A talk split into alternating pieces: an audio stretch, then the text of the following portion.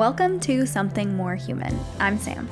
And I'm Elliot. We're a married couple exploring human connection and its impact on ours, our guests, and our listeners' lives. Join us in creating something more human. Back in the podcast zone with Elliot and Samantha, Lynn, Archuleta. Ready? Yes.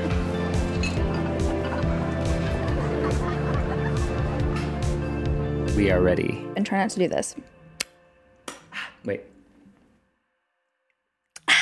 Let's start with that. Ready? Three, two. So, Elliot. Samantha. Hi. Hi. What's up, everybody? I want to know something from you. Yeah, we're getting started real quick. I want to know No time wasted. I want to know what human connection means and looks like to you. Okay, let's tell the audience what it means to us, what it means to me. So, this year, for my birthday, June 5th, I don't know if it was on my birthday. Was it on my birthday? I think it was a little bit earlier. Maybe the, it doesn't matter. Around June 5th, we had friends over um, to our apartment in Denver. Um, and for those of you who don't know, it was our second month in Denver. We moved in late March, early April. So basically, like we were here for two months, and we invited all the friends that we had made so far. And um, you know, we're having a good time, having some food, just having some chats in the apartment. And uh, I really wanted to take a photo for the memes, you know. And so we got all the group together and, and took a photo. And it was it was all it was in the moment, but it was more like after the fact that I looked at the photo and I realized that like wow, we'd only been here for two months and we already made so many friends. I think we had like 15 people over. And I think I realized before moving, I was really worried about moving here because leaving all my friends and family behind. I told Sam that I was like almost like preparing for the worst and that I felt like I was going to be really lonely and maybe we were, or I was scared that I wouldn't be able to make friends as a 32 year old in a new city. And that sort of like seeing that photo sort of changed that for me, you know? I was like, maybe it's not going to be so hard to make friends um, as an adult in a new city. And so I feel like that right there is part of what human connection is for me. It's kind of what it sounds like, which is being connected to humans. And um, and I think that's one of the goals that we had moving to Denver was like we need to get connected right away. And I think in some ways we've done that, um, but we've been gone so much that we in some ways we haven't done that. But I think that was the moment I realized that okay, we're gonna we're gonna be okay. And also, it just so happens that that was the same month that you and I decided on the name something more human, and we decided exactly what the podcast was going to be about. And I think that that moment on my birthday played a big factor in deciding, you know, what it was that we were going to do. Um, Yeah. So, what about you? It's interesting because when we first moved, I thought being in a new city where there's sort of this anonymity, I would know, like falling in love intuitively when I met someone that like the vibe would be right and the puzzle pieces of my heart would come together and I would be like, oh, like we're gonna be best friends. And that is true sometimes. And also sometimes that's not true. And mm-hmm. some of the people that I didn't have that like love at first sight friendship singing angels from the sky thing like are some of our good friends and have hmm. been actually some of our friends that are more consistently in our lives than the friend that I was like, oh yeah, like the puzzle pieces of my heart are coming together and we're gonna be best friends. Like, so I think for me, what human connection is, is a few factors. And unfortunately, a few of them are actually have everything to do with me, like intention and reaching out. Um, but I also think that human connection, like from a higher surface level, is something. This came to me like you know over the weekend while mm-hmm. I was at the farmers market. You were out of town. I was walking there with a friend. On our way back, I saw one of our neighbors and I called her name and waved at her from across the street. And then a few blocks later, saw another one of our neighbors. I think he's like on a scooter or something. I mm-hmm. wave at him, call his name, say hey. And the person that I was with is also our neighbor. And she just said, Oh, you know so many people. And I think this is also something I recognize when we go back to Albuquerque that I love so much about it, which mm-hmm. is you go to a place and you know the barista and the barista knows you, or you're sitting down for dinner and the person who comes in the door knows who you are and says hello. Like this idea of seeing and being seen by other people is something that feels so good and I think is the most foundational piece of what makes me feel like we're starting to become a part of a community or something that's bigger than just the two of us. Yeah, for sure. A good thing about moving to Denver, um, and we'll get into this as the podcast goes on, obviously, but mostly moving to Denver was your idea. And I was reluctant at first, but I think moving here made me, and probably you realize, like, what a community we have in Albuquerque. Like, for so long, I felt like, oh, I'm just missing these certain elements, and that's why my life is, you know, not where I want it to be, or that's why my career is not where I want it to be. or That's why I haven't made this particular thing because I don't have the the pieces in place and we do. Like the community in Albuquerque is, is very, very strong for you and I, and um, definitely something that we um, a framework to you know to keep and to look at when trying to build a community here. Yeah, In, and I in, think in Denver. I think this thread of what a priority community and connection is to us is what excites us so much about this podcast and exactly why we created it. It's not only something for you and I to do together, which is something that we had been searching for. Like, what is the way that we can collaborate more than being a married couple? Yeah, But also, what does it look like to continually create and expand and deepen the community around us? right. So we're really excited about that. And what other way to do that in episode one than to dive straight into you as listeners, your questions and topics that you shared with us that you wanted to hear from us, about us, discussed by us. Yeah. Um, so I have some questions for you. Are you ready? Yes, I'm ready. How do you make friends in a new city? And how do you make friends as an adult? Good question. Um, I think you and I have been talking about how important proximity is to making friends. And I think that you can get stuck on how it's a bad thing, but I'll keep, you know, I'll stay positive and say, like, for you and I, this is the first time living in an apartment. And it is living in the apartment is the reason why, in my opinion, most of the reason why we have the friends we have in Denver today. Sure. um yeah so like half of our friends that we have live in the apartment but the other half we've kind of found around the apartment. So like parker and eleanor we met at the at alpine dog across the street. And then jess and mark we met at dewdrop inn across the street. And the other ones are neighbors of ours. Um, so i think proximity plays a pretty big part in how you find um, friends in a new city but also i was talking to klaus today and he was like because I was telling him, you know, just about networking and, and trying to be more intentional about, um, you know, connecting and trying to get my name out there for for my um, photography. And he's like, dude, join a class. He's like, you know, you know, something that requires talking. He's like, you know, I know that you and Sam like to climb, but climbing is different because you everyone's climbing. You're not really talking. Sure. And so, the, you know, that year that you and I climbed, we didn't really meet a ton of people there because we were climbing, you know? And so, Yeah. I, so I think that like, we haven't done that yet. Like, you know, he's saying find, find a class. I think that's very simple Yeah. to do. Um, I, I'm not sure what that would look like for you and I, but I guess I'm trying to answer a question. So I have one. what would be? Well, maybe this isn't it because it's similar to climbing where like you're not oh. talking, you're doing the thing. Oh. Yeah. I would love to do a ceramics class together. Ceramics would be cool. I was absolutely terrible in that in college. A little like ghost moment, sexy, you're helping me. oh yeah, yeah, yeah, for sure. I'm surprised that you have seen that. I have not seen that movie. I just know only that one scene. Yeah, you guys will get to know Sam here pretty well, and she. I'm not even gonna. It's not like I'm talking shit. You say it all the time. You have never seen anything. no, it, the chances if you ask me, have you seen whatever the f- movie, TV show? The answer is 99% no. Yeah, we we played trivia the other night with some friends, and uh, Actually, I was better at it than you were. you, surprisingly, Not by much, Yeah. but Sergio and Christy were carrying us on their backs absolutely. for sure. Um, yeah, what, the second part of that was what you said. How do you make friends in a new city? And Let me let me add on to this question. So it was how do you make friends in a new city? Yeah. How do you make friends as an adult? And maybe more tangibly, how do you meet people in person? Yeah.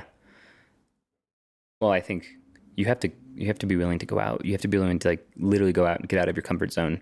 Um, and I feel like the way that you and I have made a lot of friends in Albuquerque is, and I'm thinking about this. It's interesting because I've met a lot of my friends in coffee shops, and to me, a coffee shop's uh, like it's like the perfect balance of like introvert extrovert, right? Because I feel like I'm extroverted and I am once I meet someone, but I like to spend a lot of time alone and I do, right? Like I go to the coffee shop all the time and spend hours by myself and I enjoy that. But also I've met people, like I've met some of my closest friends there.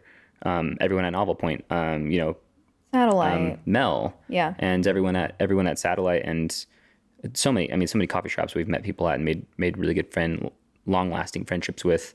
Um, so many coffee shops to shout out, but uh, you got to get out of your comfort zone. You got to get out there, Yeah. physically, and I guess maybe sometimes it's hard to do depending on the kind of person you are, but um, yeah, you just got to get out there. I think a couple of other tangible things that we've done so far are, like you said, being in the apartment building. Our building, we're fortunate enough, does resident events. Mm, there's one tonight.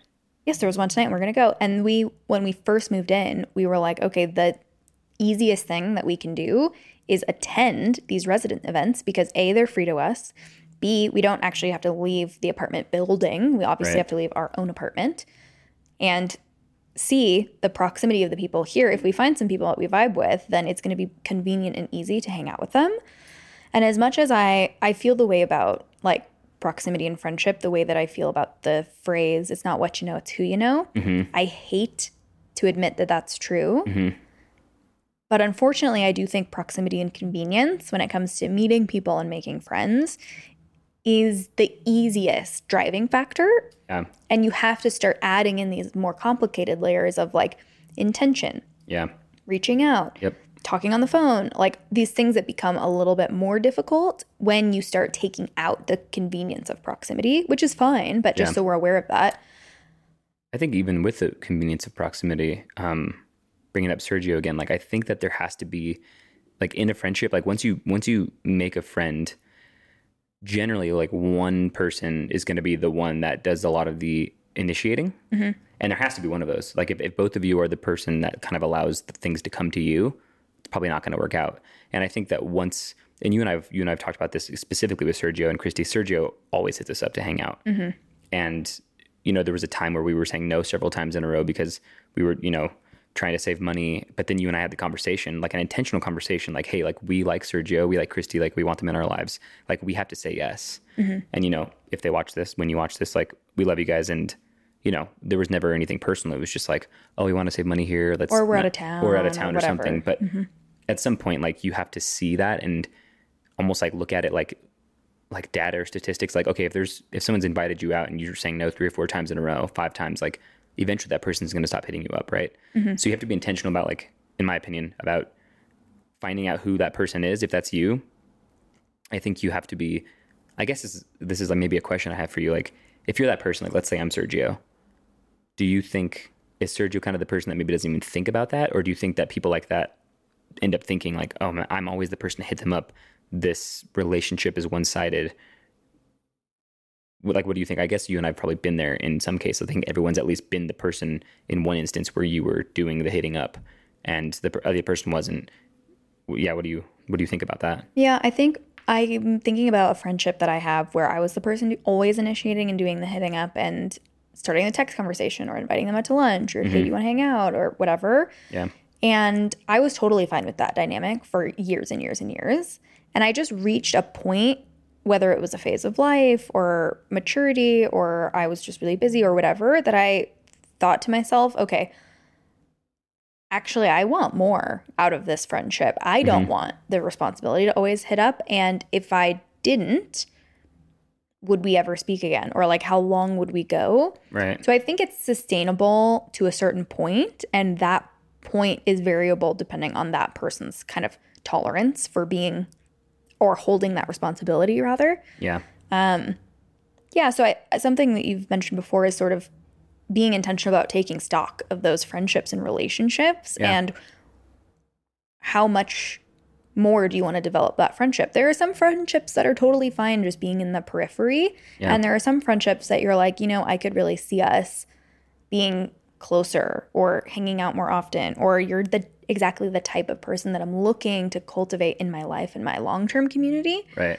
how do you strike the balance of you're hitting me up and then I hit you up or Yeah. or in relationships, like friendships and is and in romantic relationships, like oftentimes we think like coexisting should be enough. Like it'll it'll just work out instead of seeing it as like almost like a profession or a job or something that you need to practice, you know? And I think like that's sort of the same thing with, definitely with the friendship, any kind of relationship. I think we talked about like a list.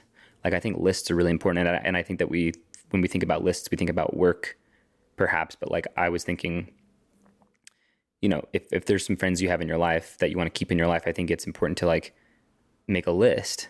I'm thinking of like MySpace top eight. Like make a list of the friends that you that you have. What? MySpace what? Top eight? Oh, top eight. Oh, I was like, you don't know what that is? I thought oh you said I gosh, thought you said your age. I thought you just started trailing off because No. you're whispering. MySpace top eight. Like make a make a literally make a like make a list. Look at the friends that you have. Look at and and maybe like gauge where they're at. Like maybe is this one friendship slipping away? When was the last time you hit them up? And I think writing that list alone could actually like really help sort of bolster or save some friendships that maybe you have fallen to the wayside that you haven't really realized. Um, lists are important, dude. Last night we were at the bar and we wrote a list and we realized we have a lot of shit to get done. It's true. But I think it's it's nice to see, you know?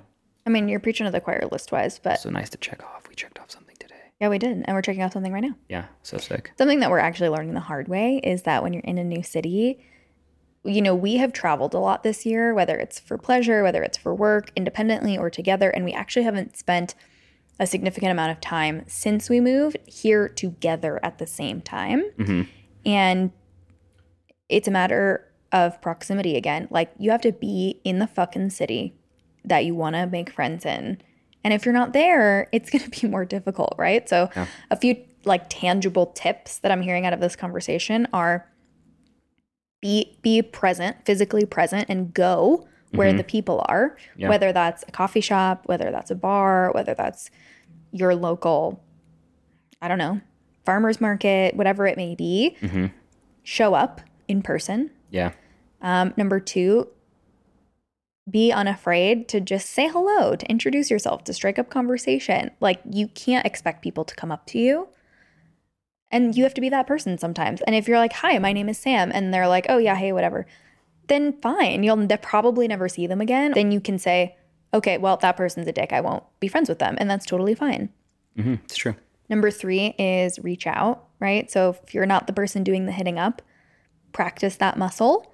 I'm thinking about like the friends I haven't reached out to, or maybe the friends that like think about that, like, oh, you know, I haven't heard from Millie in a while. I'm hurt. I'm like, no excuses there on my part. But if you feel like that, I feel like that's where like intention and like communication is so important. It's like just send the message, dude. The fourth tip is say yes.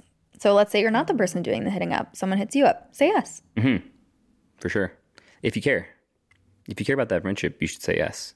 If you really don't, then don't worry about it. I'm hearing you say a theme that I've identified, which we haven't named yet, which is I think there are actually very strong parallels between romantic love and platonic love. Mm-hmm. That for whatever reason, we either don't nurture, we don't want to recognize that those parallels exist, but strong, open communication is definitely one that I'm hearing you say is pretty critical.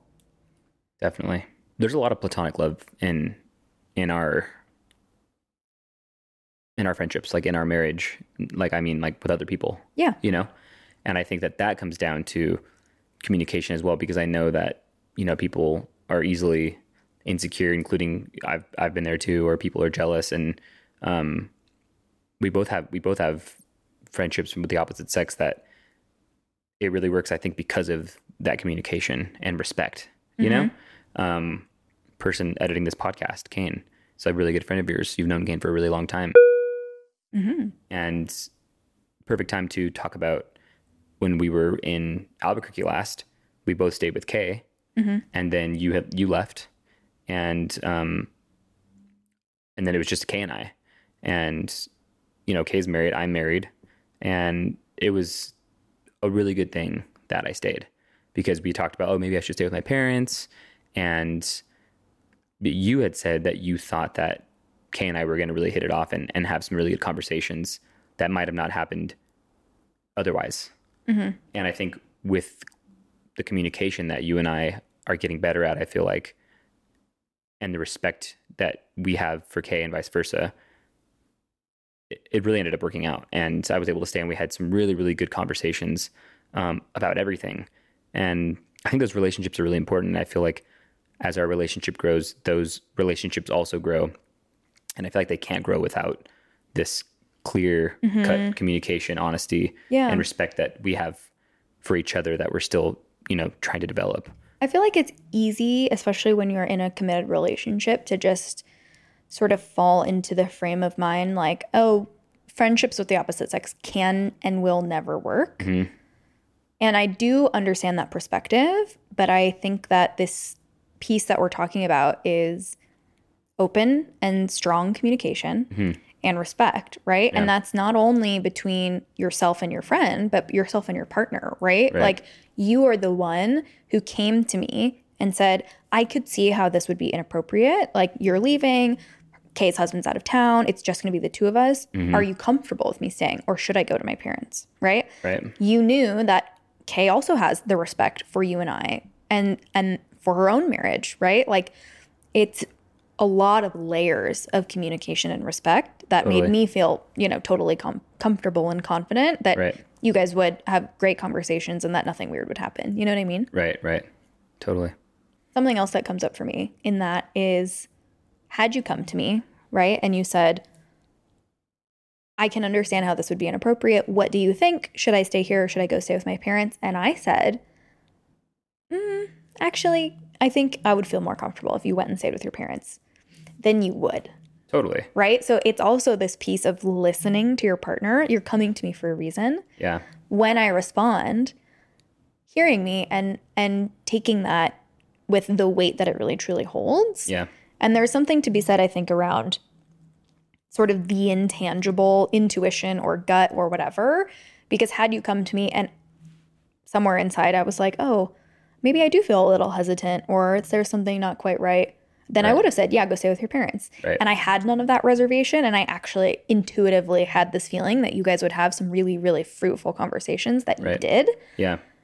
and and that's a piece you know on yourself right like listen to your gut when it comes to your partner and that takes time it's not some magical knowing it is getting comfortable with yourself Right. and and listening to that inner voice regularly and often Yeah. and then us communicating back and forth about it you know what i mean Yeah, I think what seems to have been normalized is like, so let's say, you know, I do ask and you, and you say, you know, I'm not really that comfortable. I think I could have been like, oh, well, what, you don't trust me, you know? Or like oh it, it would be more convenient if i just stayed here so i'm going to stay Right. But I think it's about, if there's like a red flag there, if, if, if you're not comfortable, I think it's about realizing what it is you're not comfortable about and having the conversation right away, you know? And if like, obviously resentment is, is, you know, the poison and the, and the killer of relationships. And you and I have been there sometimes. So I think that we've really worked at, at, um, at mitigating that. But yeah, I just, I just feel like, and I don't always take my advice, but in past relationships or just hearing people talk, it's like, there's so much bent up like aggression and from from maybe like a conversation from months ago or something that sort of seeps into the day to day and it's like if we have that conversation and something comes up a red flag comes up or, or your gut feels off i think that that's probably something that you should bring up with your partner mm-hmm. and talk about nip in the bud. And i feel like so often we just kind of let that feeling not even let it go but we like hold it in. Mm-hmm. And then it starts festering and then that's where you know so many problems start happening from something that's seemingly insignificant you know? Yeah, I think it's also this principle of knowing is totally different than knowing and acting on that knowledge. yes. Like knowing what you're supposed to do and not doing it yes. is a whole other thing than knowing what you're supposed to do and then also acting on that knowledge. How many times have i said that lately? I've been saying that a lot lately haven't i in a lot of different ways. Like I think Yeah. that that applies to more things than just relationships. That applies to like taking care of yourself Totally. or forming habits or you know whatever. yeah this could be a tangent but i was telling you like even even if you're like not religious i feel like like the if there if there is a hell or if there's punishment it's like first of all getting knowledge is like a big deal right like receiving knowledge whatever you want to call it a download or something that you learn is like a blessing and like is a big deal to have that knowledge right but that's one thing but like to what you're saying which is i'm just reiterating but like to not do something with that knowledge to me is like if you have the knowledge and you don't do anything with it that i feel like that's like the ultimate sin you know Sure. And I, I think that's a piece, right? Had you come to me and said, should I stay or should I go? I say you should go. And then you're like, mm, and and you have this knowledge and then don't act on it now it's a whole different problem that we Right. have right Totally. you know what i mean so i think it's not only about communicating your thoughts to your partner but then also kind of listening and digesting the thoughts that your partner shares with you Right. and acting on this information that we're sharing because at the end of the day we're a team right like i married you for a reason you married Right. me for a reason if i thought your opinion was dumb or i didn't want to listen to it I probably wouldn't have married you Right. you know Right. But that seems to happen so often though. i think people get complacent like it's easy to start hearing your spouse's voice become like the parents in charlie brown where it's like wah, bah, bah, Yeah. bah, bah. For sure. you know like even even now if i tell you um pigs are really smart and then you're like no they're not. And i'm like yeah they have the intelligence of like a three four five year old and you're like no they're not that smart. The fucking guy at the bar next to us is like oh yeah no pigs are really smart. And you're like oh really? Is that so? Yes. there's just something to be said about hearing information from someone that's not your partner but it is a muscle to say okay well i i trust my partner. I decided to spend my life with this person. That means i value something about their perspective totally. that doesn't mean you have to like worship the ground they walk on but your collaborators in life Yeah. i think we're starting to talk about marriage so the next question we're starting to shift from friendship and platonic love into romantic love And by the way, to reiterate, these are all questions that we received from like You. from from yeah, from you, from like friends, from family. So it's it's funny, like as these questions are being asked, I'm like, who who asked it? I don't know why. It's just fun. It's just fun to think about like who. who yeah the survey was fully anonymous so we have no idea Yeah. who asked what or whatever and we'll definitely do more in the future and that's you know that's one of the main features of this podcast is like you know it really is about you guys um we're answering your questions you know so uh i'm just like who who asked this question okay this one's juicy are you ready just curious you know how did you know you found your life partner yeah and and when we first when we first read the questions or looked back on them something popped up instantly because it happened recently. We were at a wedding at blame her ranch in new mexico uh, a couple weeks ago and crazy it's already been a couple weeks passed by really fast. One of the most beautiful venues in the state of new mexico and i'm shooting there in a couple weeks which is sick. Um, but anyway we were at your cousin's wedding and it was like a party. We stayed you know we, stayed the night and we were met all of our friends and had a really good time and drinking and smoking some cigars hanging out. We were in the movie room and um, pat's friend boomer asked me he just you know he was getting to know us and kind of out of nowhere like the second or third question he asked me was like um, you know how did you fall like what made you fall in love with sam? And I, I was like when was the last time someone asked me that? When was the last time you asked me that or when was the last time i asked myself that? And it caught me off it caught me off guard and i was like not that i struggled or not, not that i was like um like why did i fall in love with sam? But kind of because i started thinking about all the things that i love about you now sure Whereas when I first fell in love with you, like we fell in love pretty quickly. Um, I actually said I love you first, and Sam, did, and Sam didn't say it. Okay, and Sam didn't say it for several more weeks, which is totally fine. But it, that happened really fast, and I feel like so op- so much oftentimes, and we we've talked about like this proximity thing becomes a thing again with like soulmates. Like I feel Mm. like I think everyone's had multiple soulmates, you know, or some people have. And I feel like the way that you and I fell in love very quickly, like there were some things I didn't know about you then that I do know now. And so anyway, I was thinking about all those things at once, trying to answer this question. I was like, oh well, you know, like she's just so intelligent and very type A. And I love that is not what you said well, I don't think that's. I don't think I said type A, but I was. I probably was trying to say that. And what I like, what I like about, or what I love about you is that part of you, that personality of you, that's just like a go getter and is like very cut and dry and like you know, there's no lie, there's no bullshit. Like here it is. And so I was saying, I was I was trying to come up with things, but it was it was problematic for me, and I mm-hmm. felt like this rush of blood to my head, like it's just does this guy even think I love my wife? And it's just so complex. But like we talked about, like when you know, you know, and I know that you're going to get into that. Mm-hmm. Like what what does that even mean?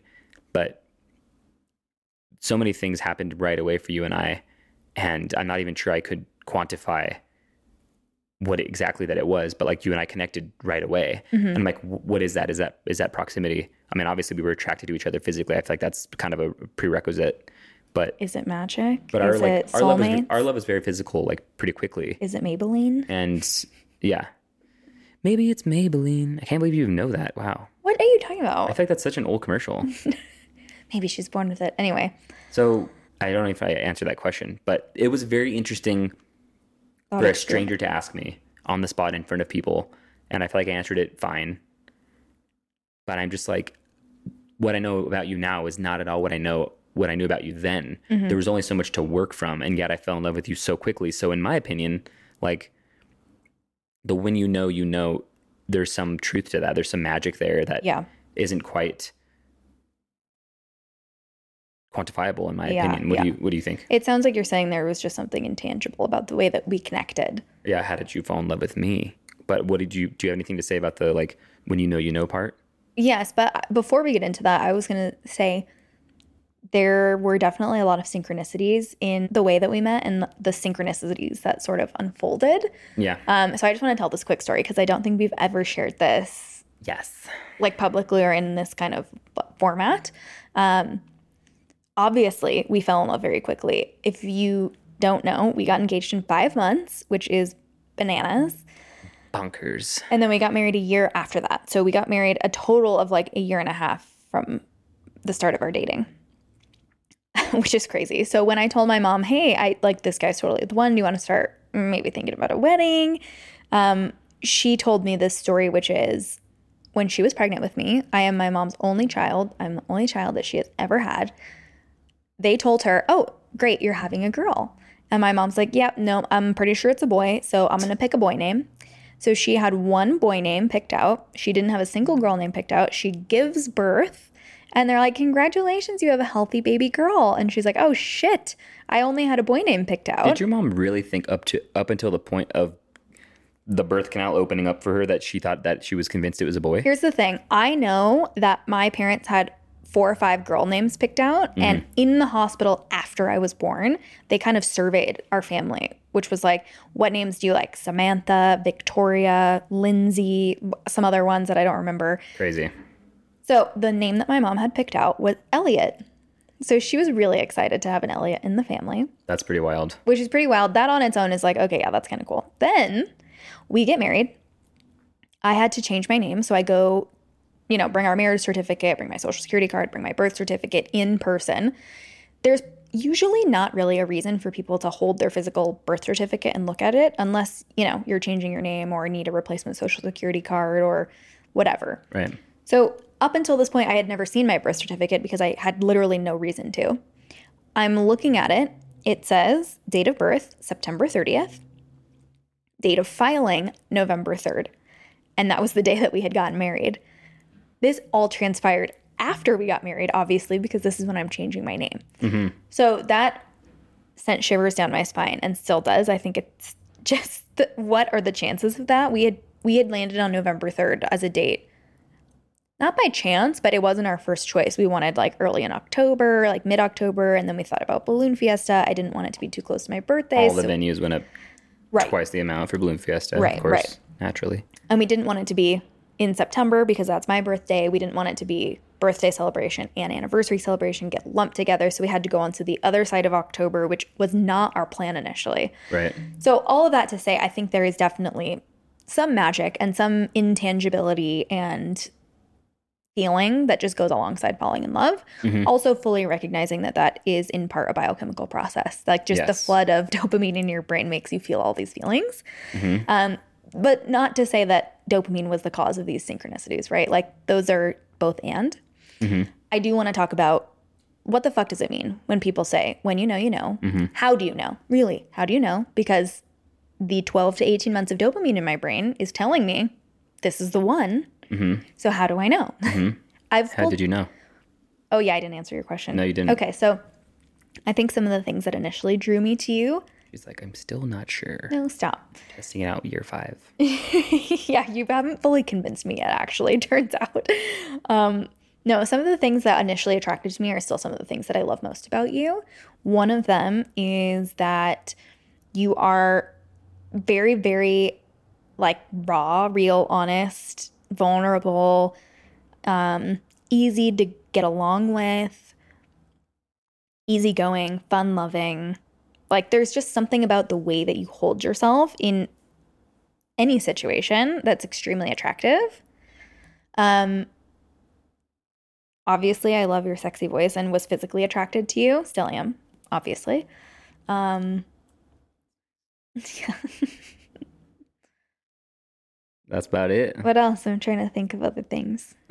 Whoa. I'm trying to think Um, of like the tangibility of what right because I'm I'm going through the same process now which is like Totally. I know the things about you now that I love Right. which are just simply things that I maybe didn't know in month 1 or 2. Right. Um I think I do appreciate that you're very family oriented. You are really close with your family, you love your family and you have this like core family community which I think is very admirable. Mhm. Um, you also have very clear sort of codes of conduct or like the Mm. way that you go about the world. Like you are very, very, very well mannered. Um, and I'm sure like anybody in the world loves to be taken care of in this way, but you open the door for me without fail for the last six years. The car door, the door to the, you know, we're walking out of a restaurant, Elliot's behind me. Stop, stop, stop, stop, let me get the door, let me get the door. like, I just think that that's so sweet and thoughtful, and I love that about you, and and always have. I appreciate that. Okay, so I have some questions about literally what does that mean when you mm-hmm. say when you know you know like what help us this out. Okay, I'm gonna mm-hmm. help I'm gonna help you out. Here we go. One of the questions that I have that you should ask yourself when you start thinking about is this person the one? Are you confident in bringing this person around to meet the people that you love, like your friends and family? Or are you feeling embarrassed or self conscious? hmm We're getting into like the list. This is a list that you should ask yourself. Right. And I don't even know how this came up like when like talking about this episode or like re- looking at the questions. I really do think that it sort of happened naturally. But I think that like this is how I'm talking about like we talked about the list earlier. I was talking about the list, right? Making lists. Yeah. Here's a list. But I don't like do people do this? It's like I'm, ta- I'm thinking about my friends that are not like hopeless romantics, but you know whatever that have had the bad luck or they're just like in the season of life where they're single but they want to be in a relationship or married. Like how many of them are coming up with lists and you know reading that list off, you know, or not reading the list off, but like making a list, making a list of like non-negotiables basically, mm-hmm. and checking them off Well, I think that after we meeting this whatever this particular person that they might be mm-hmm. interested in. You know. I think that we are tricked as a society to believe that love is messy and unplanned and that is the charm of it. And if you're like unprepared and like whimsically falling in love, that's when it's really going to be uh, again what I said earlier, the puzzle pieces of your heart are coming together and it's all going to work out. Like Right. that yes, that can happen and the older you get and the more you learn about yourself, the easier it should be to kind of filter out the things that you know will not work for you. Right. And I think this is one of them. What I love about you is that I have never, ever, in, you know, from the beginning of our relationship, worried about bringing you into a social situation, whether it be my family, whether it be with my friends, whether it be with some people I know and some people I don't know. Mm-hmm. I have the utmost confidence that anywhere we go, you're going to get along with whoever it is and you're going to have some great conversations. And it's fine if you're not going to be BFFs forever Right. but that you can conduct yourself in a way that's very charismatic and I don't feel like I have to babysit you or worry that you're going to say something weird or embarrass me or Right. any of those things. Do you know what I mean? Yeah, for sure. At the end of the day, it's it's important to listen to yourself, but it's also important to listen to your friends. And I think that's why it's so important to have good friends that you can trust because maybe sometimes we can't trust ourselves or don't want to. But clearly, if you're worried about bringing this person around your family or you're embarrassed or there's something that's just not right, that's a red flag, right? Mm-hmm. And if if you're you're also hearing from friends, you know, there's like some reservations. I think that you know, put two and two together. So I, I feel like, you know, it, that that's where it becomes like so important to listen to ourselves. And I think so often what we do in life and in like romantic relationships is like we're so afraid of being alone. And maybe like the physical connection is so strong that we feel like we know we won't find that again. And so we're willing to overlook these like very obvious red flags Sure. in fear of being alone or in fear of I don't know. Like I I, I really feel like that's what it comes down to. And it's and it's a- I don't know if I want to use the word admirable, but it's going back to what you said about like how nice it feels to be seen. Mhm. I think that all comes down to just like the core of who we are as human beings, which is like wanting to feel part of a community, wanting to feel connected. That's what the podcast is about. Um, but it's just it's just healthy to listen to yourself and to okay, sure. If there's one red flag, okay, fine. You want to ignore it, fine. But if there's two or three or five, like, yo, take the bait. You know? I think this also goes back to what we were talking about earlier about the parallels between platonic love and romantic love, right? If I've chosen you as my best friend, or the five of you, or the, you know, however many close friends you have, Yeah. you bring this new person around that you're questioning, is this the one? And all of your friends say, "Mm, there's something about him, or there's something about her that I'm not so sure, or like, are you really happy? Or just reflect back to you some of their concerns or those red flags that they're seeing Yeah. that's another opportunity to say, okay, well, I've gone through the checklist of who I want to be close to me. Mm-hmm. These people are my friends for a reason. I trust their perspective. Right. And you can weigh that against the way that you feel, right? If you're Right. embarrassed to bring this person around, I do think that's a red flag. Yeah, I agree. Okay, the next question I have for you to ask yourself is Does this person push you or inspire you to be better or a better version of yourself? Something I think that I love about our relationship and that's very challenging is we're very, very opposite. Mhm. But I choose to see that, or I try to choose to see that as to our benefit, right? You always show me a perspective that is different from my own and one that maybe I have never even thought about. And if I can just be quiet long enough to, you know, push the ego away and hear you out, Yeah, I'm always better for it. totally. Yeah, I mean, I feel like that's a simple thing to ask yourself and to answer. Like, do you make me a better person? 100%. Like, without a doubt, 100%. Um, and I think if you have trouble answering that, you know, maybe write it out. Like, if they make you, if you're not sure, test yourself. Like, write it out. Like, how do they make me a better person? Like, give a specific example. But there's so many I could give. I mean, there's just so much I could talk about in, for this particular situation. Is this what I'm supposed to be doing? Answering in relate in regards to us, or am I supposed to be giving advice? Both. Okay. Yeah. Full disclosure, clearly, Sam and I didn't start this podcast because we have it all figured out. We def- we definitely don't. Um, but I think it's worth mentioning, like, that we are opposites in most every single way. But that, and it is difficult. But I feel like we almost get to live two different lives or two whole lives because of it. Because I feel like when you're the same, like, there's it's just an echo chamber, and you're not really learning anything new. And you and I, you know, disagree on on quite a bit. But I think that's like a blessing in disguise Sure. because um, I'm trying to relate this how to like how you how this makes us better for each other, but it is it is a good thing for us. And the way that I'm relating it to how you know do you make do you make me a better person is because of how opposite you are because you show me all these things that maybe I lack or that I could be better at, and it just makes me want to be better for you. Um, and that that's super necessary in a relationship. If you're not if you're not better if you're not a better person, um, for the person that you're with, you got to get out of that relationship. You know? Yeah, I almost feel like something that I think of when you say like the, the echo chamber is so real. And if you're with someone that's very, very, very similar to you, Mhm. it reminds me of sort of how our perspectives are enhanced by travel. Like just having someone to show you that actually the world does not ar- revolve around you. Like mm-hmm. the people that are going about their lives that are around you in the world, the billions of people, Yeah. are totally different and complex and don't have the same political views, don't have the same friendships, don't have the same traumatic upbringing, don't have Right. the same, like, whatever it is. And I think we can often think about other people as similar versions to ourselves. And that is just simply not the case. Is this person willing to show up and work? So, this is something I think we didn't say earlier when we're talking about the intangible ways that we fell in love and sort of the intangible magic of when you know, you know. hmm We have come to the conclusion over five years of marriage that we are soulmates and that that's not magic. Soulmates are not found, they're made. And so is this person willing to show up and work?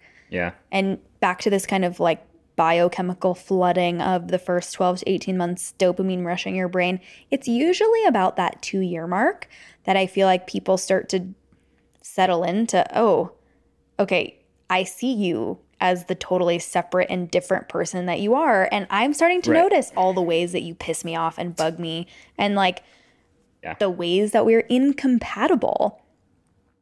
So, what do you do when you reach that point? Because it is not the magic of falling in love that that pivot point will be easy and seamless.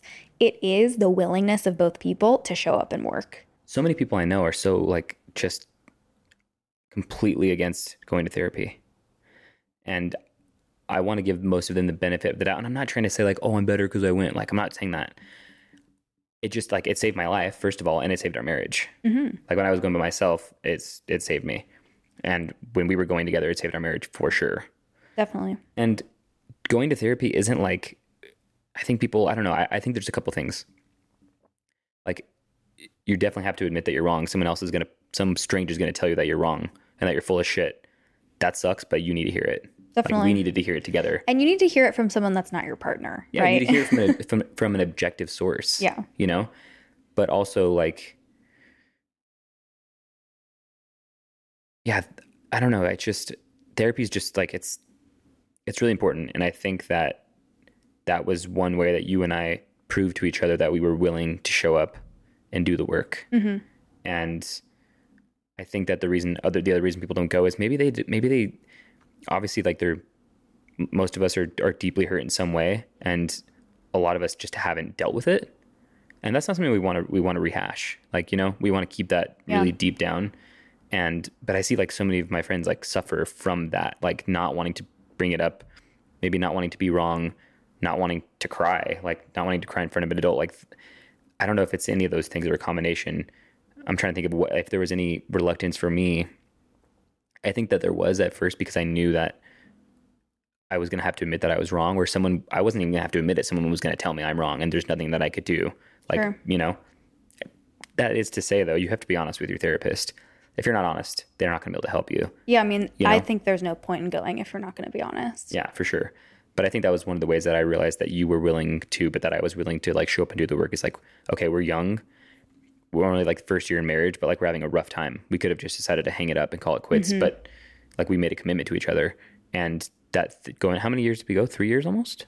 I off think and on so. for three years? Not off and on, pretty consistent. I would say minimum two years. Yeah. And like what, once every week or once every other week Yeah. on average? Mm-hmm. Saved our marriage, guys, for sure. It did. And that's not to say like, or maybe it is like, oh, our, our marriage was weak or whatever. No, like it was just that Sam and I didn't have the tools Yeah. that we needed.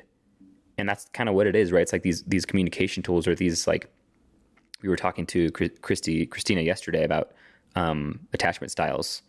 Um, some of those some of those like you don't know what you don't know, and that to me that's what the therapist is there to provide. They're not there to tell you that you're a piece of shit.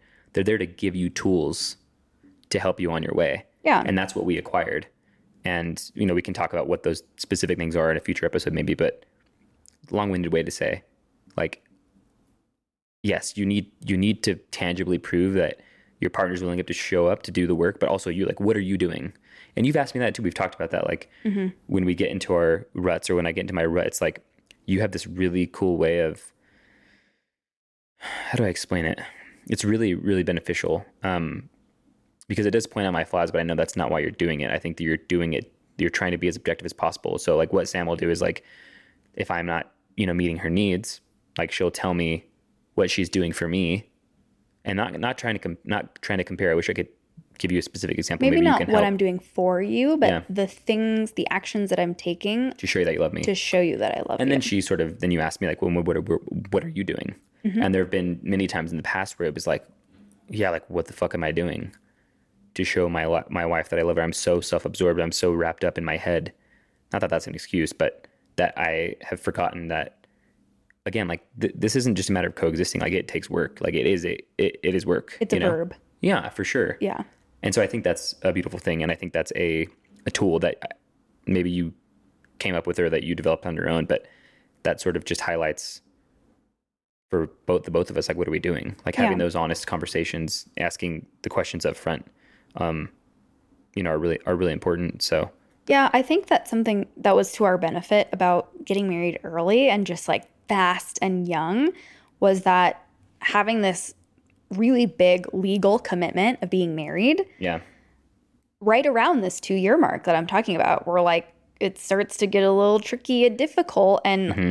fucking hard yeah it wasn't even because we're married. it's like right away man Well, well, I'm saying we had been together for like a, year year, and a and, a half. Yeah. So we're Yeah. like, you know, getting close to this year mark. Our first year of marriage, everybody was terrible. We did not have a good time. we almost didn't go on our honeymoon like we fought that night like we had a red eye Yeah. and we were like fighting and crying that night so literally like our honeymoon it was even our honeymoon wasn't that great It was rough. Yeah. yeah So what I'm saying is, I think the benefit actually to us, we could say rushing into things, Yeah. was that having this legal commitment to each other allowed us to say, okay, well, we've made this commitment. Mm-hmm. Now it's really fucking hard. yeah But because we had taken breaking up or separating and put it at the very, very back of our options, at the bottom of the list, not even on the table, right it sort of allowed us to relax into the creativity of making it work. Like, mm-hmm.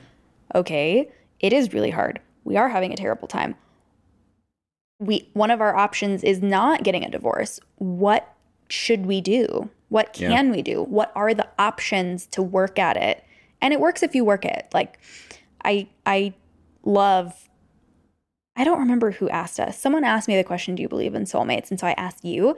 And I just love they're not found, they're made. Mhm. Like, yeah, we're soulmates and we've made it. It's a beautiful thing that you say. I don't know if, if, if I'm sure it's been said before, but it's just true, man. Like maybe for some people, I, I think I, I can't remember who it was, someone in Albuquerque that I don't know, maybe peripherally. And they were just like, yeah, like somehow, some way, like our relationship is so effortless. Like we really don't fight. Like we just get along. And that obviously is possible. And we I do think- not know and- what that's like. And I think it happens for people. but I think the problem is that people maybe hear that and they latch on. They think that that's how love should be. or Like they assume that that's the, I don't know, the baseline, the Totally, foundation. Totally. And, if it doesn't work in the first week or month or two months, we're fighting. Like it's not good. or And I- that, it, yeah, or that if you don't have to work at it and that it's not effortless, Yeah. then it's a failure in some way. And I think I'll I'll say this to not really call out, but like to challenge a friend who said like, you know, as soon as the going gets rough, I'm out. Like as soon as I'm not having fun, I'm out. And I'm like, that is totally fair if you're looking to like hook up and have a good time, like, you know, surface level. But like if you're looking to like have a serious relationship and get married, like you're never that's never gonna work. Because the going will absolutely get rough. Like life is not perfect. Relationships are never perfect. That would be boring anyway. Um, I also think there is strength in the bond when you get through something hard together. Mm-hmm. Like if we're never doing anything hard together or working together to overcome something or establishing a goal and then working together to get there, we're not actually deepening our bond. Like mm-hmm. doing passive things together or like just having fun in the moment is awesome, but there are other things that we do that are hard or that are just outside the comfort zone Yeah. that ultimately strengthen our bond long term. right. And you have to balance both of those things. Like love as a verb, doing the hard stuff, building the bond long term, Yeah. and play and fun and friendship and laughter and all of these things. Like they need to be both present on the table when it comes to a successful relationship, I think. I think there are two major topics that you also need to ask your partner before doing this long term commitment, like mm-hmm. marriage. One of them is to talk about money. Mm-hmm. And that does not mean that you have to combine your finances, but I do think it means having some sort of discussion mm-hmm. about money, finance, spending. We have fully combined finances, and I don't at all want to say that that is a blanket one size fits all for everyone because I know that that's not the case. But I think that it, but I think that that is something that has worked really well for us and Yeah. and a framework that has worked well in our marriage. Yeah, this is like one of my this is like one of my favorite topics because man, well, money is like so taboo. Yeah. Talking about money is so taboo and we we don't need to name them, but like you know, you follow some YouTubers who are like trying to be very transparent about their income to show people what's possible, basically. Yeah. And it backfired on them and they got a lot of hate for it. And that's really that's really discouraging. But I don't know if Sam and I will ever talk about like the money that we make because that's not like we're never gonna be we're never gonna try and boast or anything. Um, it's not like we're millionaires anyway, but I think it's I don't know, it's just such an important topic that we don't talk about enough and that I wish that more people talked about. And obviously everyone's looking to make money. Everyone's looking to make a living. Everyone wants to be comfortable. Clearly money it definitely brings a lot of freedom. You know, it's also it's also a tool. And so I think Sam and I are trying to to, to see it as a tool because there's so many things that we want to do that just require money. Like there's so many things we want to do with friends that require money. And so like we want to make money so that we can do those things that bring us and our friends happiness, you know? All that to say, we combined finances like very like very early on, not not during um Our engagement. our engagement, no, but like as soon as we got married, like you know all the money that we made from our wedding, we we opened a bank account together, and oh, I could talk about this forever, but I feel like the benefit of having combined finances is like I really do feel like not even just in like money, but like the way that I view our time. Like I feel like instead of me having 40 hours a week to work to bust my ass to, you know, put food on the table, so to speak, when you have combined finances, when you when you when you're a team, I feel like we have 80 hours because we do. You know what I mean? I feel like there's double the possibilities. Sure. And I feel like it also sort of just brought us together in a different way. Like I felt like we were even though we didn't act like it in, in the very beginning, like I feel like we were a team right away Yeah. and we had to have those difficult conversations about money together because our money was not our own it was you know it was our, it was ours Yeah, you I think I think right away it provided a framework for us to even though in that first year of marriage we were fighting a lot and had not really very much fun or money or money, yeah. We had no choice but to check in regularly about this one topic, finance, like on a daily or weekly or monthly basis. Mm-hmm. And the way that our life unfolded in these first 5 years of marriage really actually necessitated us having combined finances because we flip-flopped many times who was the breadwinner and who was trying something new. Mm-hmm. Like I was a broke college student when we got married, and you were bringing in all the income. Then COVID hit, and I was trying to find a job, so you were holding it down. Then that job was sucking your soul, so I got a job in a lab, and I allowed you to quit. You started doing photo full time. I was really unhappy in that job, so you started bringing in the income. Like we have leaned back and forth on each other in this very collaborative and team minded way that I think has allowed us to always see things as ours and has now set us up for success yeah. to collaborate on other things like business. yeah. Um and i i always like think i always like when we're talking about something specific i always try and think about like the nucleus or like the very beginning. I keep bringing up the big bang. I'm sure that's getting annoying too but like i kind of want to shout out like my parents. I mean i think that while i don't consider myself religious like my religious upbringing i feel like had some very positive um yielded some very positive results for me Sure. because I feel like it was never like my parents were always the, the finances were combined. That was very obvious. It was always a team oriented mindset. It was never like you know you versus me or like separate. You know, mm-hmm. and I feel like you talked about like earlier like it was a non negotiable that our finances were combined. Like from me, not like I forced you like hey your money's mine, but like it was just it was almost just like it went without saying almost. You know, and so I really have my parents to thank for that because I feel like I learned from them and I learned a lot of things from them. Like I think that we could both take credit, but I feel like I very early on set up like budgets for you and I, Yeah. you know, budgets for you and I. That sounds terrible. Budgets for us. Yeah. And I feel like, Like a financial plan. yeah, yeah. And I just, and no one learns any of that. Well, here's the no one, thing. no one learns any of that in school, or if you don't have a, if you don't have like a, a parent to teach you that, like where, where are you getting it from, you know? And I think that's the other benefit of having combined finances is Yeah. like left to my own devices, at what point would I have made a budget for myself? You know what mm-hmm. I mean? yeah, Never. Yeah. Maybe when I was 30, maybe when I turned 20. Like I I don't know. yeah, But having that other person to be accountable to and to collaborate with and brainstorm, I think also helps you. Like, what is a budget? What should our goal be? Now we're coming towards a same financial goal, right? Because Right. things are ours. right. I do also want to add the caveat.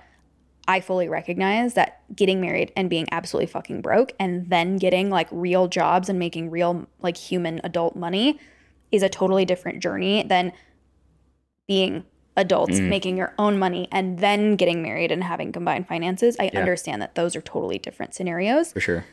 And still want to emphasize this sort of collaborative, team minded framework that just comes alongside combining your finances. Yeah. Um, yeah, I totally agree. And one thing I want to add before we move on is like, that's, I feel like th- those, all, all those things sort of were seeds for this podcast. Sure. Because what Sam and I, I think like that's what's also so important about being married and really trying to work on making sure that your partner's your best friend. So I feel like once you do that, then you do actually enjoy spending time together and you want to spend time together. And Sam and I spend a lot of time together and we, and we enjoy that for the most part. Um, and so that team, that team oriented mindset that came from the very beginning of our relationship, now we're like, okay, you know what? Like we want to do, like we want to spend our lives together. Like we want to spend our time together. Like what can we do together? How can we make money together? Basically, how can we live life together truly? And you know, we're doing right now. We're we're doing separate things outside of the podcast. Mm-hmm. But I feel like without those things, maybe this wouldn't really be here, or maybe it would have been harder to to come to the agreement that like, hey, like we want to we want to do this thing together. And I, I just feel like they like they flow like they they go hand in hand. Like the team oriented mindset, the um, really wanting to establish ourselves as like best friends, having combined finances is what sort of led us to this idea. Like, you know, even though we're both opposite, we're very interested in human connection. We're both interested in community. I agree. All of those things go hand in hand Mm-hmm. in creating the relationship that we have now. Totally. You know, and and the life that we will have in the next three, five, ten years. Yeah, for sure.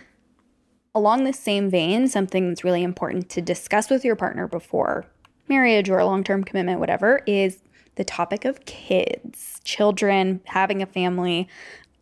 Not saying that you guys need to know, but that if someone feels really strongly about it and or another person feels strongly in the opposite direction, that's something you need to know ASAP.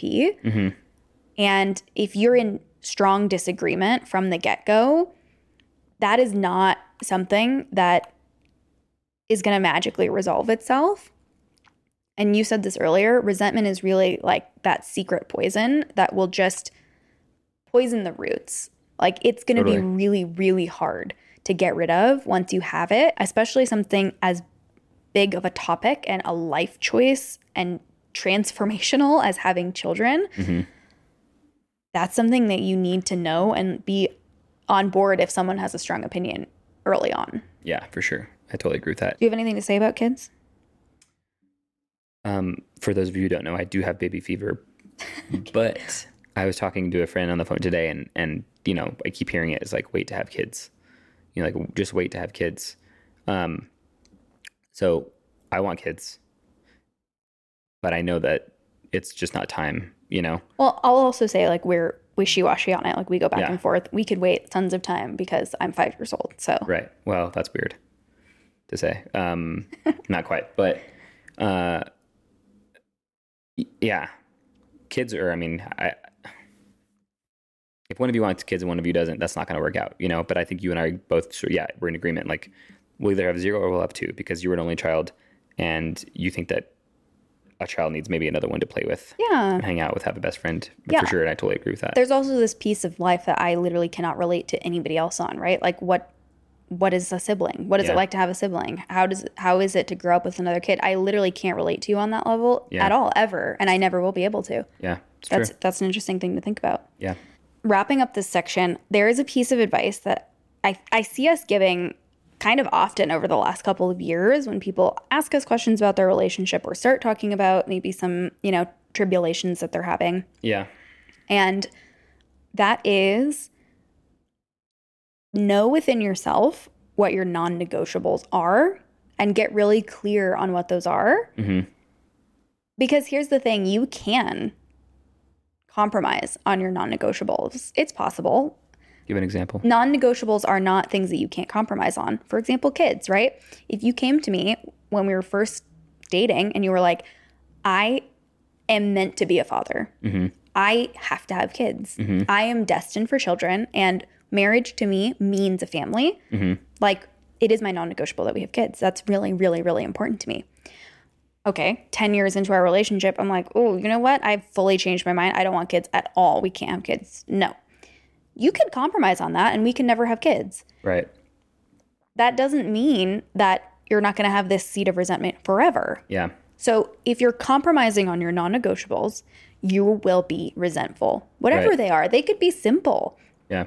I perceive another one of your non-negotiables as um, early in our marriage we talked or sorry early in our dating we talked about long distance and you were like no having a partner and having a long-term partner and being married means being together and that's what it means to me Yeah. if we're going to be apart for years like Yeah. i don't want to be together that's not something that i can do Totally. Yeah, and I've never really experienced that actually. Like I think I had a relationship when I was 20 or whatever, 19, 20, where she was gone for 6 months, but I've just heard it so many times, you know.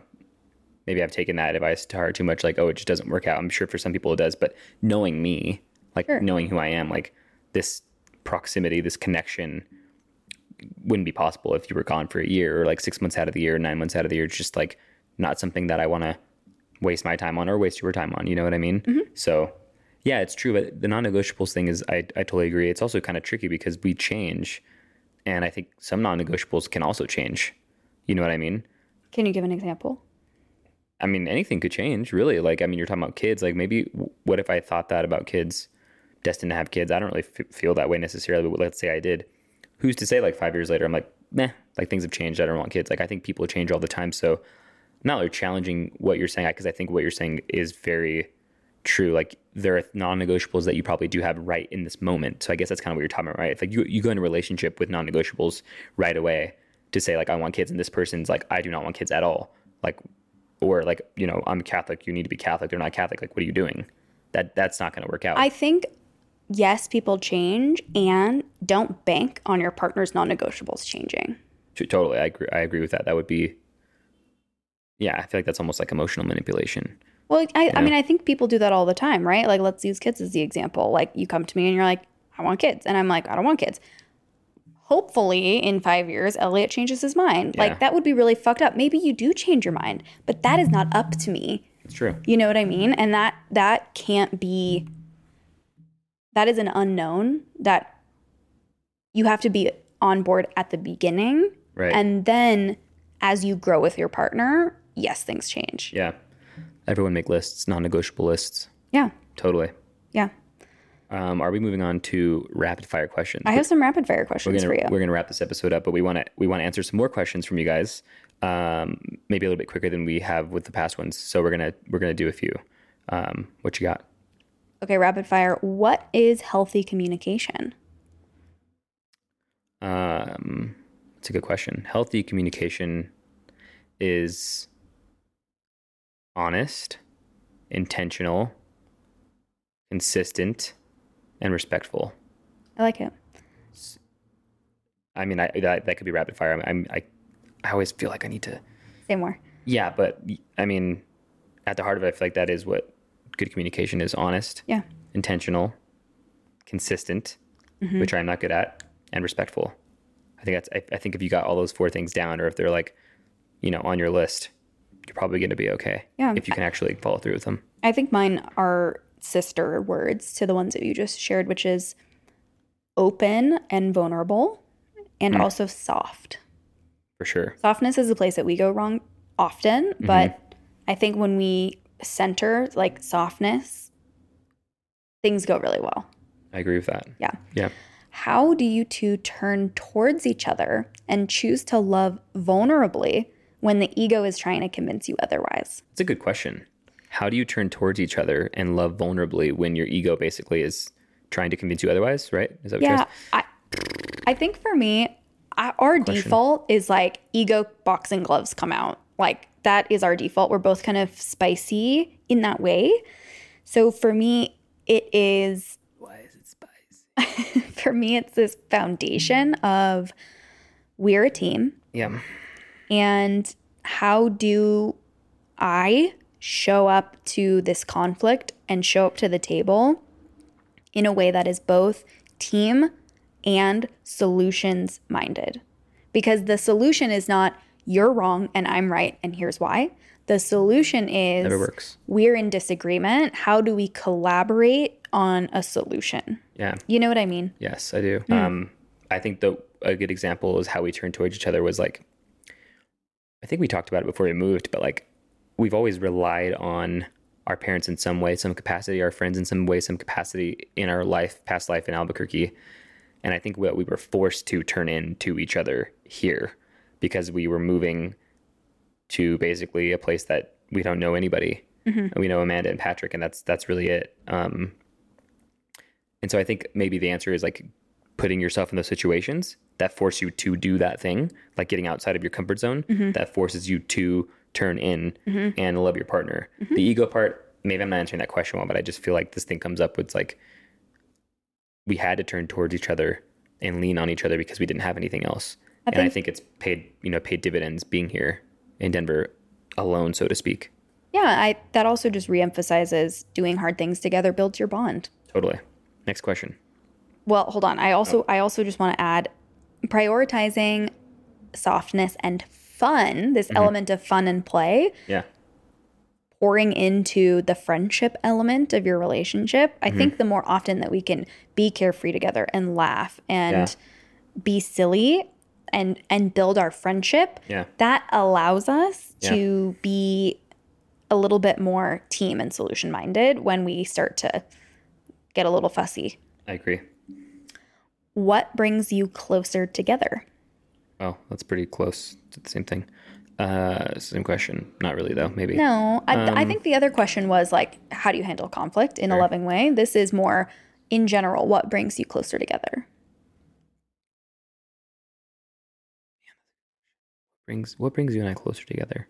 I think intentionality. Like I think it's easy to go about your day and just sort of exist, but I think like being intentional about how you're going to spend your time together. Maybe having fun is a big is a big thing, but like also feeling identifying what your love tank is and filling it. And I think that's a way to to get closer to each other. Um, love is conditional, dude. Like it is, you know. More. Well, I feel. I mean, love is conditional. Like I can't expect you to love me if I don't love you the way you need to be loved. Oh, sure. And it just those things are, you know, a push and pull. Mm-hmm. So I feel like identifying what this person's love language is and intentionally going about doing that every day, which is not something I do, unfortunately, is what would is what brings us closer together. And I think when we mm-hmm. don't do that, we just drift apart. Mm-hmm. You know? Yeah, I would add on to that and say a commitment to being curious, uh, staying curious about the other person. Totally. You're right, people change over time, but the point is really that we should be growing together. Yeah. But you're a totally different person than you were in 2018 when we got married. I'm a totally different person. And this commitment to staying curious about how are we changing and evolving and what our visions of the future are looking at looking like and what ways do you like love? Those things are all really important. I would also add leading by example. So I'll just give a quick example. My one of my love languages is physical touch. We've been apart for a couple of weeks. You've come home. Something that I'm really craving from you is physical touch. So instead of going into the corner and pouting, like, ah, I wish that you would come cuddle with me or kiss me or initiate or whatever, I, when you woke up, came over to you and gave you a hug and gave you a kiss and stood there longer than we normally would because that's something that I want from you. And then that opens the door and gets the momentum going for, sure. you to continue reciprocating that to me in this, you know, throughout the rest of the day, throughout the rest of the week, whatever. Yeah. So leading by example and not leading with like passive aggressive, like pouting, you know? For sure. How do you keep longevity in romance? It's a good question. Um, I think that's still again all about like it's showing me that like life life's life's answers or answers to life's questions are really about like intentionality and open and honest communication. And I feel like you and I are very very open about our like sex life with each other, our romantic life with each other. Um, so if like there's something that we like want to do or want to try or something that maybe we're not um, enjoying, which I feel like doesn't happen very often. Like we're just open about it, you know. And I feel like it's easier said than done, but I feel like you and I have always just had that connection. Like we're always we've always been pretty open with each other. So I feel like it's investing in your partner's like romantic physical pleasure Sure. right and having having talks about it and i feel like you and i have actually done that quite a bit in the last week um and i think that's another good thing about being although this year's been difficult because we've been away from each other for so long we've had this like reset like so many times in the last Yeah. six months where like i'm gone for a week or you're gone for a week or we're both gone you know and then we come back together and we sort of reset and you know um reset romantically and physically and i feel like that's a blessing in disguise you know because it is hard but it absence makes the heart grow fonder i really believe in that Yeah, for sure. I think that there are maybe two sides to this question. I I initially read how do you keep longevity in romance as kind of what you're saying, which is like how do you stay attracted to each other and how do you like maintain your libido and your like desire for sex with your partner? Mm-hmm. And then I also see this as a question around these more small moments of romance. Mm-hmm. But I think it's more than that. I, I'm seeing kind of like three pieces to this answer. One is staying open and curious to the things that pleasure your partner. Mm-hmm. And that is more than sex. That could be a kiss on the neck, that could be grabbing their jacket for them when you know it's going to be cold outside. Um, number two is making that time for intimacy and romance, whether that's a candlelit dinner, whether that is actual sex, maybe it's having a shower together. Mm-hmm. And number three is making time for fun and play. Because I think as we get older, we lose this curiosity about play. Mm-hmm. And when it comes to romance, we get hyper fixated on like sex and love. right But there's also this piece of your relationship that should be a big one, which is your friendship. So, how are you nurturing the sex, the romance, and, the, friendship. for sure i Yeah. like that Okay, last thing whatever is hardest and whatever you don't want to talk about. so, this person just wants us to, I oh. guess, I love, disclose. I love this one the most such a good question i think the hard like whatever is hardest is like whatever you maybe continually fail at mm. or whatever you're embarrassed by. Yeah what Oh. is hardest i think like that's like why people don't like going to therapy because you don't want to admit being wrong or or continually the thing that you continually fail at. And i think mine is like maybe my consistency just in life like my consistency in our marriage in my business in life like it's so hard for me to be consistent. That's something that i don't really like to talk about but i know that needs to be talked about you know Sure. big time for sure I think you're also saying what we talked about earlier, which is knowing something and doing nothing with that knowledge. You said is what you perceive to be the ultimate sin. Mm-hmm. Like those moments where I know I should be nice to you and I'm a dick anyway, mm-hmm. or like I know that you would really appreciate some alone time and I'm pressuring you to hang out or mm-hmm. you know whatever, like those moments. I think also for me something that I feel more hesitant to talk about is definitely money. I have this un- irrational fear of um, Elliot mentioned earlier. I follow some YouTubers. They wanted to be really transparent about their finances. We're publishing quarterly financial reports to show people that traveling, they're travel YouTubers, traveling on a limited budget is totally possible. And eventually, of course, they started making money on YouTube, brand sponsorships, brand deals, etc. And and God, jealous and someone actually leveraged their expense reports against them, like filed a complaint to the FAA that they were flying a drone in a national park and was able to prove that it was for commercial use because they were gaining money from it.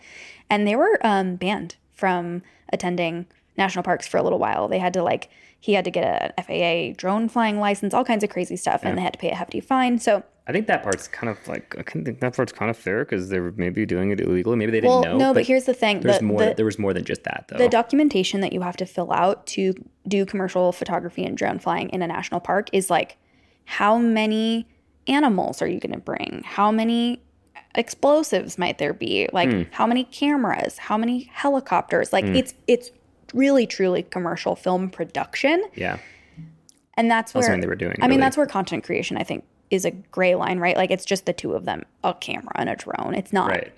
it's not like fucking bringing camels into do you know? Yeah, but sure. I, I understand right? Like money is commercial. But anyway i have this kind of irrational fear of like things turning into um like criminal minds episode or you know people are like stalking us or uh, that's not the type of community that we're cultivating. So it is Yeah. obviously irrational but that's something i have resistance to. But we're gonna definitely talk about money, guys. I'm, We ex- will. I'm We will excited. I'm excited to do that, and and we will. Um, i think we'll also something that we know we should talk about that maybe we don't want to is imposter syndrome and sort of Mm-hmm. the feeling of not being enough or being on the outside looking in or getting caught up in the highlight reel of social media and, and comparison. yeah, for sure.